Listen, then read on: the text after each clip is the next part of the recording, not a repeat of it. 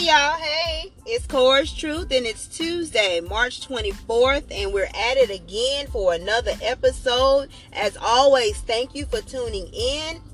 We're going to get straight into it. Today we are talking about being content. You know, I'm going to give you a definition. So, being content is being, um, you're pleased, satisfied, and happy, and you're at peace with things as how they are. True contentment comes from Christ having faith that in him you will have everything you need. 1 Timothy 6 6 through 12. But godliness with contentment is great gain. For we brought nothing into the world, and we will take nothing out of it. But if we have food and clothing, we will be content with that. Y'all, I am learning to be content. God take us through processes where he's trying to teach us some things, mold us and shape us until you know, where he wants us and where he's taking us. And this is just where God has me um in a place where you know what I bless you with this. This may you know this is getting you to another place um another process. But be content where you are. Be joyful and happy and satisfied where you are. That is when you show gratitude to God and he's able to move you um into more because he knows my daughter my son they appreciate this so far, I've learned eight things in being content, and I'm going to share those with y'all. Number one is practice gratitude. Practice, Lord, I thank you for this job. Lord, I thank you for this car. Lord, I thank you for my current place where I'm living. It may not be everything that I want, but you know, I thank you because it could be different. It could be worse. It could be a total different situation. Be grateful. Number two, control you, control your thinking. Instead of downing where you are, like I said, be grateful. Change your mindset. You know what? I'm tired of this job. I'm tired of these people. But God, I'm thankful because it could be worse. It could be, you know, speak life on those things. Um, as far as whatever you're thinking, speak life on those instead of downing those things. Number three, do not compare yourself to others. Sometimes you have to shut down social media. You have to shut down what you're seeing and be grateful for what you are. People will show you money on social media. They'll show you trips. They'll show you, excuse me, what they have. But they won't show you the process that it took for them to get there or what they're truly doing if it is legal um to maintain where they are or what they're doing. And it could be that, you know, they're doing everything right and and they're living in a joyous place. But sometimes somebody else joy um and where they are will get us, you know, upset because we're like not that we're downing where they are, but we're like, okay, God, when is it my turn? When is it going to be, you know, in, in a place where I'm not struggling and I can enjoy life? you have to learn that even in your place of struggle, there is joy there. You just have to be content in what you're going through. Number four, be in peace is in where you are and what you have. Patience is about letting things unfold in their own time. Y'all, we don't control God. he controls us and he controls time. So what are you upset about? He's going to move when he is ready to move and when he think you have learned what you need to learn. If you allow yourself grace, compassion, and patience, you will see that you already have everything you need to be content within your life. Sometimes we rush into things to make impulsive decisions because we're afraid of missing out or we're afraid of we we won't get to this point of our lives. When I was um I think 25, 26, I was always like you know, by the time I get 30, I should have a house, I should have a husband, I should have this, I should have that.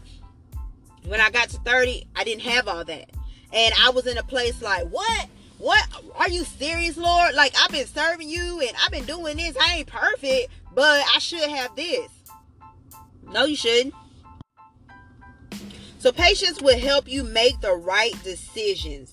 If you're not rushing and you're being patient, you know what, God, you know best. You know the plan that you have for my life. I don't know it. I'm just, you know, being guided by you.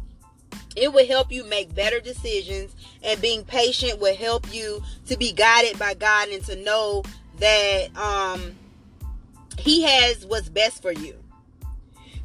Patience also takes the pressure off of you by giving you um, room to breathe. You're not stressed. Stress takes over our body and gives us cancer. It gives us headaches. It gives us tension in our muscles and our and you know in your your body. That's not what you need. It's better to just be content. And you know what, God, what I see right now has me in total despair but I know that you're able. I've seen you come through. I've seen you come through in my friend's life. And I you told me in your word that you got this. Trust him. Be content in that. Trust in God. And no matter what you see, will have you in a place of so much peace. So much peace, y'all. I can't even explain it because I, I have been there. I am there where you're worrying about this, you're worrying about that. And you know, I just say, you know what, God? There is nothing that I can do to change the situation. So I'm going to do what I can do, and I'm going to trust you to do the rest. You step away from seeking answers and you let Him be God. Sometimes you have to trust the process and believe that you'll get where you need to be, even if you don't know how and you don't know when. The next thing is slow down and enjoy the process. Enjoy the task where you are we'll miss out on life trying to get to a certain place without enjoying the steps it took to get there. You'll look up and you'll be like, how did I get here? Like, I missed the whole journey here. You know, when you're traveling from here to wherever, um, wherever you are to, let's say, Florida or New York, there are some exciting things that happen. There are some things you can see that, you know, you get to enjoy God's, um, the world, nature, and if you just get in your car and bam, you're in New York, you miss all of that. Learn to enjoy the process. Number six, examine your con- your um, commitments. Do less each day. Eliminate as much as possible from your to-do list. What I mean by that, y'all, is if we do a little every day, a little step along the way is great gain. You you'll accomplish so much more than try to do everything in one day, everything in one week. Because you learn better when you do a little bit each day. The next thing is take time for just you. Appreciate you. We get so caught up in what we got going on in our kids and family and work and life that we just forget about ourselves.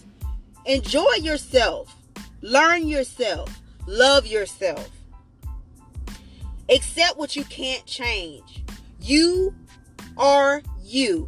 And God don't make no mistakes, y'all. Now, that does not mean that you should passively accept everything as it is in you. Obviously, we have room for improvement. But accepting means not forcing things to be a particular way. So, what I mean by that, y'all, if you have mm, a nasty attitude, or your words are not pleasing to people. That's something you need to work on. You need to improve on that. You need to change. You need to ask God to clean your heart, clean your mind, so that you can have pure thoughts. You can have a pure heart. Being content with what you have isn't easy, but yes, it is possible. If you find yourself wishing life was different, remember that awareness, acceptance, and patience is what you need to be living. You need to live with contentment. So I'm going to leave you with um, a quote by Tony Gaskin. He's a motivational speaker, and I actually heard this this morning. And Tony Gaskin said, To be content doesn't mean you don't desire more, it means you're thankful for what you have and patient for what is to come. Thank you again for tuning in to Chorus Truth. And y'all continue being content and if this is something that you need to work on, ask God to show you where and when you need to work on it. And I trust me, He will do just that. Y'all have a good Tuesday. Stay safe. Stay blessed. Goodbye.